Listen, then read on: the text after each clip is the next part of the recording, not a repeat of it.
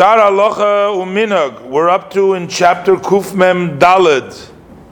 Um, so over here we have the language that we use several times, basically four times in the regular prayers, that we use the expression of Chei Ha'olamim, which means referencing Hashem, who is Chei Ha'ilamim. Now they translate it over here as the life of all the worlds. Chei Ha'ilamim.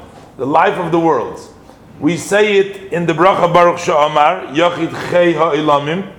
We say it in the bracha Yishtabach. We also say Melech Yachid Chei Ha'ilamim. And then we also say it in the blessing of the Borin Nefashis Rabbos, now, in all these cases, it's spelled the word chay with a tzere, chay, not chai, and there's also a hey beforehand, chay ha'oilamim. But when you do the haderes v'hamuna on Shabbos, over there you say haderes v'hamuna, you don't say l'chay ha'oilamim, you say lechai oilamim. So you change the vowelization instead of chay, you say a patach achai lechai hoila, and instead of saying hoilamim, you say lechai oilamim. Uh, lechai oilamim seems to mean a little bit different. It means lechai oilamim, or maybe it gives life to all the worlds. Let me just see here the way they translate it over here, or Chai Eilamim could mean that one who lives forever. I'm not sure if that would be the correct translation, but the um, the way they translate it over here is uh, the one who lives forever. Actually, so they change it to meaning something differently.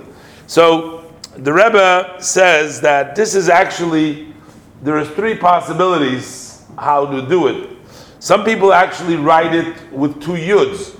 So instead of chai or with one yud, you have two yuds. Another question would be: Is it chai or chay? And also, do we have the extra hay or not?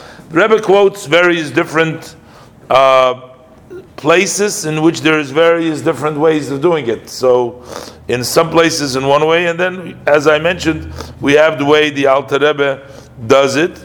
Uh, the Rebbe says that the Mogen Avram hasn't uh, really uh, weighed in on this one.